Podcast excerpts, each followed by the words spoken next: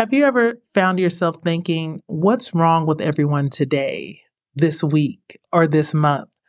But after the issues persist, I know I have to take a good long look in the mirror because any good leader knows that the organization follows the flow of its leader.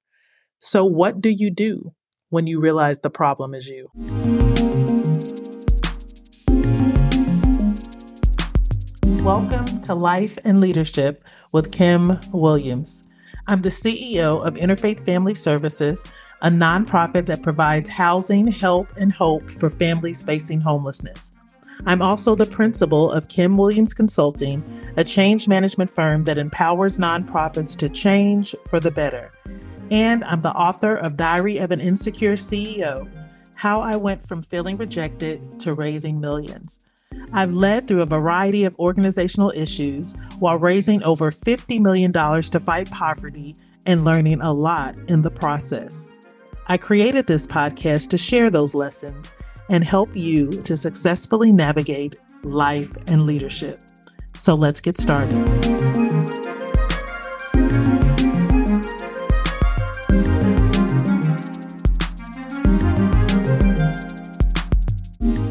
First of all, I'm so happy to be back. I am excited to talk to you guys today about what do you do when you realize that the problem is you? So, let's get into it. So, have you ever pondered why things have been feeling off at the office? Have you felt like you were out of rhythm and you felt like maybe your team wasn't as productive as it could be or should be? Have you wondered what the problem is? Did you ask others and ask yourself only to realize that the problem is you? Listen, it's real talk that attitude and culture reflect leadership. When I'm off my game for an extended period of time, no matter what the reason, I begin to see signs of it in the attitude and performance of my staff. I see more errors, I see miscommunication, I see missed deadlines, I see more irritation and impatience, I feel more tension and stress.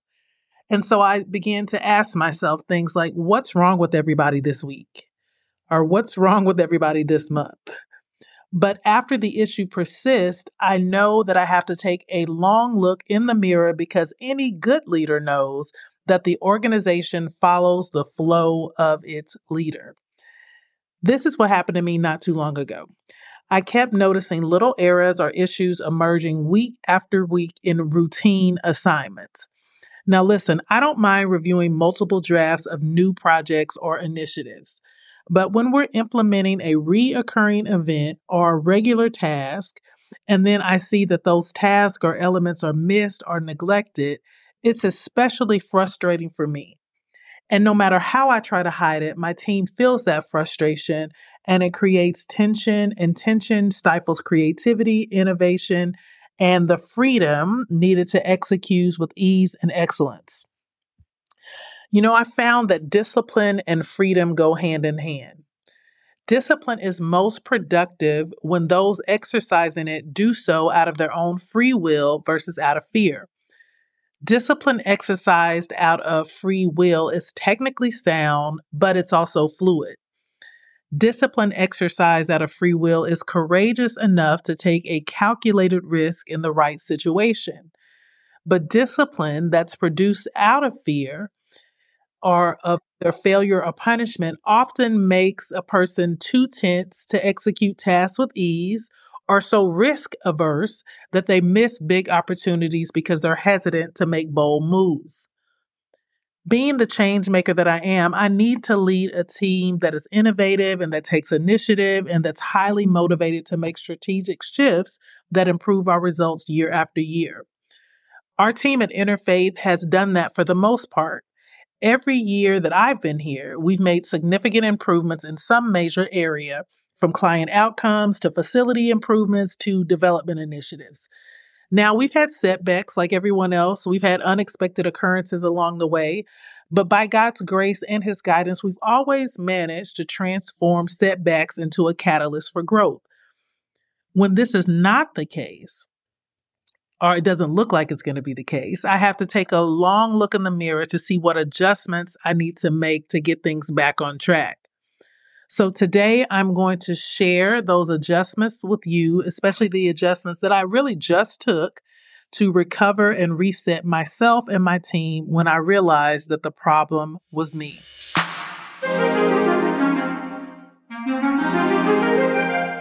Okay, so like I just told you, I realized um, just a few months ago that things were off and I was beginning to see it and sense it in my organization.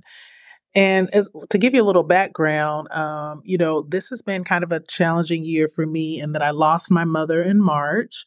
And I really have had obviously waves of grief during that period that have affected me emotionally and, and kind of affected me at work. We, you know, had a lot of challenges this year that thankfully we've overcome, but they were challenges nonetheless. And whew, I don't know if you hear my stomach growling, but anyway, we had challenges um, that were financial in nature here at Interfaith. Thankfully, you know, we ended the year with a surplus, but, you know, we started out the year thinking that we would end with a deficit. We had a lot of key staff transitions.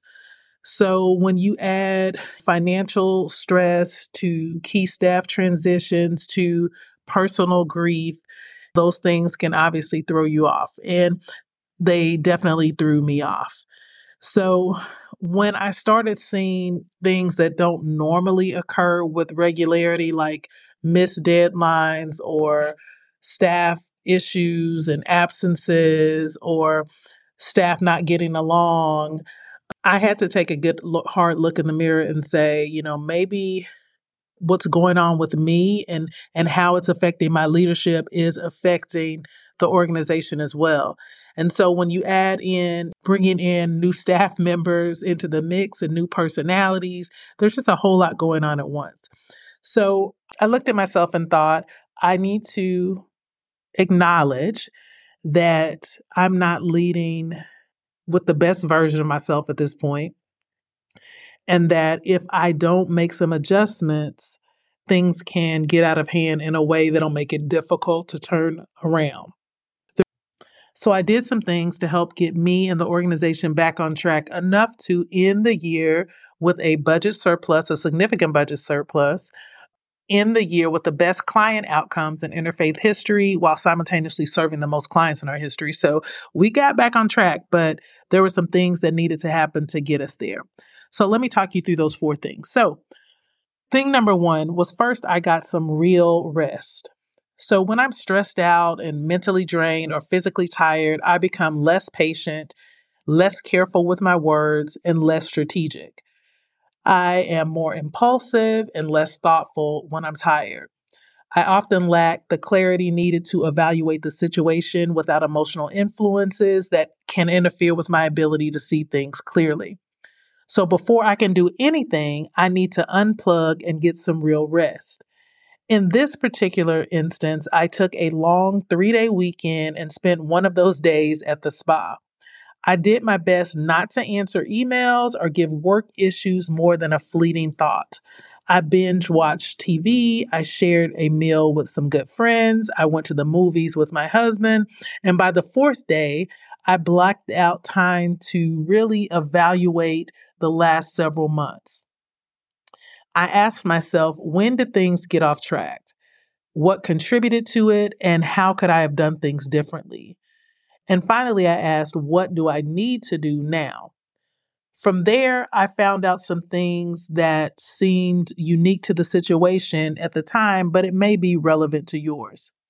So, what did I do? There were three things after getting some rest that I did. The first one was to reiterate the vision. I realized it had been a while since I talked about the vision for the organization in context of our history and our dream for the future. Not only did my team need this, but I needed it. I needed to walk down memory lane and remember why I said yes to the role in the first place. I needed to remember the goals that I had on the onset and the way that God came through. I needed to remind myself that I'm currently walking and working in an answered prayer. I needed to remember that I do what I do to empower others to transform their crisis into a catalyst for real change and long term success. I had to remember that we have a history of doing this and that our results are among the best in the industry. I needed to remind myself that I do what I do the way I do it to be an example of excellence and to create an environment that reminds others of their worth and their value in the process. By reminding my team, many of whom were new, I reminded myself of the purpose and the power of our work. So that was the starting point. Sharing, number one, how did we get here? What have we accomplished in the past and what are we looking to accomplish in the future? I had to remind myself and my team this is why we do the work. And this is why we do the work the way we do it. So, secondly, I had to reestablish the standards. Once I re- reiterated the vision, it was time to reestablish the standards. I reminded myself and everyone else of our standards for excellence. I emphasized the discipline that it takes to ensure that our clients are served, our donors are appreciated, and our volunteers are supported on a regular basis. I revisited policies and processes that we have in place, and I made an honest assessment of which ones we were following and which ones we had allowed to fall by the wayside. I owned those that had fallen through the cracks, and I informed my team that moving forward, there would be consequences for doing so. Typically, things fall through the cracks because of the lack of follow up and the lack of accountability. So I had to recommit myself to establishing systems that would allow me to be more present and regularly observe key processes, policies, and programs. I asked myself, why was I missing things like client graduation ceremonies, only to realize that they just weren't on my calendar? So I sat down and made sure they were on my calendar. I asked myself, how do I know how our volunteers are doing? When was the last time I sat down and talked to them? When was the last time we hosted an appreciation event for volunteers? Then I realized it was before COVID. Me asking myself key questions and making sure that things changed in my reporting systems, my calendar, and my plan of work made a big difference. I'd actually spent the last two years really just surviving since COVID, you know, from an organizational standpoint. And so I realized now it was time to put back in some regular processes and systems to make sure that our key stakeholders, our key constituents, those that support our work, number one, know how important they are to us and how valuable their support is to us. So I reestablished standards of number one, excellence, but also standards that ensure that I'm following up and I'm reviewing important aspects of our program on a consistent basis. Then the next thing that I did was I restructured my team. After revisiting our priorities, I had to make adjustments to my team and their responsibilities to ensure that our key priorities are managed by the members of the team that are most responsible and effective. I removed and reassigned other aspects of their work to staff persons who could better manage them. But when it comes to like our key processes, the things that are most important, I made sure that I put my best talent on the biggest priorities. I also took a look at the distribution of duties and found that there were things that were not quite equal in some areas. Some staff members had too much to do, while others didn't have enough to warrant their full time schedule or their talent. I was surprised to find out that some were privately struggling while others were quietly succeeding by regularly exceeding their expectations. Now I have plans to take a deep dive into each department once per quarter. And what I mean by that, I'm not looking at every department once per quarter, but once per quarter, I'm going to have a feature department that I'm taking a deep dive into. I'll sit in on their meetings, I'll talk to their key constituents, I'll review some of their reports just to make sure that I have a handle on what they're doing and how they're working and and those types of things. So in short, I'm increasing my internal engagement. I also reviewed our new employee orientation and made sure our departmental standard operating procedures were either updated or scheduled to be updated. Finally, I also restructured my personal support team. I went back to therapy to help manage my stress and grief. I hired a fitness coach to get my health back on track. And I resumed my quarterly long weekends that usually include a hotel stay and a spa visit to recharge, reevaluate, and reset. Now, listen, Rome wasn't built in a day. So just because you discover something needs to change today doesn't mean that it has to be addressed today. Make a plan and pace yourself because that's what I did. I, even after I noticed all these things, I realized I couldn't address them all at once. So I made a plan to do so. I've been working that plan ever since, and it's been working out. As we are preparing to close out this calendar year, this is the perfect time to follow those steps. And even if you're having a good year, you can have a better one if you take the time to do those four things I just discussed. So, finally, as we end today's podcast, I want to end, as I normally do, with a word of support.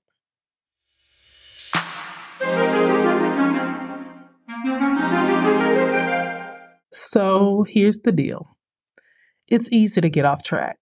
It's easy to lose sight of the big picture when you're up to your neck in all of the daily details. It's easy to allow stress to become tension, tension to become impatience, impatience to become impulsiveness, and impulsiveness to become bad decisions, and then bad decisions to become regret. Before you know it, you've drifted off course. You find it hard to find your motivation, let alone your magic. Well, listen, it hasn't gone. It has just gotten buried under a stack of distractions, discouragement, and doubt. But you can find it again with rest, reflection, repentance, and a reset. In other words, quiet the noise. Take an honest look at your situation, own your mistakes, and make the necessary corrections. You can rebound from this stronger than ever but you've got to stop what you're doing and be willing to begin again. Now let's pray. Father, we thank you for this time together. We thank you that you allow us to have mistakes and you have mercy for those mistakes. You give us mercy and grace to cover us when we're struggling you see our humanity, even when those that we're leading and even sometimes are, are the people on our board don't quite see it or maybe don't even have the grace for it. You do. And you cover us, you protect us, you sustain us, you provide for us. I thank you that our success is not based on our perfection and that your love is not based on our performance. But Father God, you are committed to us because you called us and you who began a good work will complete it. And so, Father God, we rest in that. We thank you for every lesson that we're having through the losses and the issues that we face. And we believe and we declare that we'll come out stronger than ever. So we thank you for that. And I pray for each and every listener that may be struggling or having a hard time. First, let them know that they're loved. Next, let them know that they're supported. And finally, provide what they need to be able to forgive themselves and move forward. So we thank you now in Jesus' name. Amen. I hope you enjoyed this episode. Today's tips can be found on my website, kimwconsulting.com. Just click the resource tab in the menu. You can also find information about my consulting services and upcoming events, and subscribe to my monthly life and leadership newsletter. If you found this podcast helpful, please share, rate, and subscribe. Thank you for listening, and remember change is inevitable, but changing for the better isn't. Change wisely.